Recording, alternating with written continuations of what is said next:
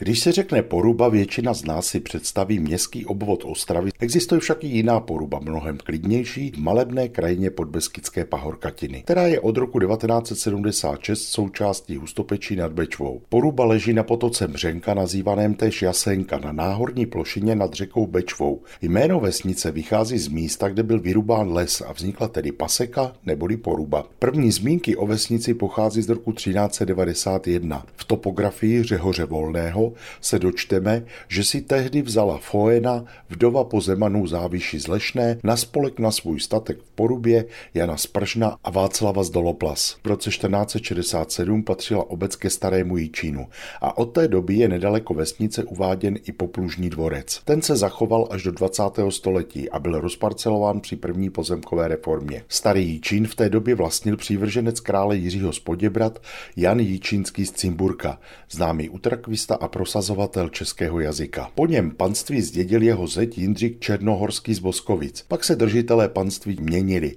Až v roce 1498 se jeho majitelem stává Jan z Kunovic. Ten v roce 1500 přenechává celé zboží bratřím Viktorínu, Janovi, Jiříku a Bartoloměji, vladykům ze Žerotína. V majetku Žerotínů, kteří při držbě získali titul zemské šlechty, patřila poruba až do roku 1622, kdy bylo panství prodáno jako konfiskát Wolfgangu Friedrichovi z Gridbichlu. V roce 1722 se pak majitelem panství stává hraběcí rod von Ceilern, který jej držel až do zániku vrchnostenské zprávy. Poruba byla odpradávna obec zemědělská. Historické záznamy zde mluví o velkém rozšíření ovocných zahrad a sadů, které přetrvalo až do poloviny 20. století. Obec byla vždy osídlena českým mluvícím obyvatelstvem.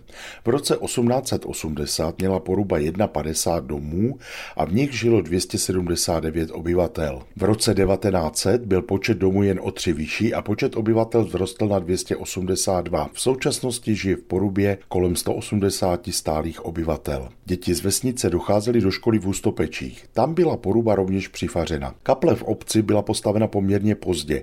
Datum její stavby ani její zasvěcení se mi nepodařilo zjistit. Už na mapě z let 1876 až 78 je zde zakreslen nějaký sakrální objekt. Zda se však jedná o současnou kapli, není možné určit.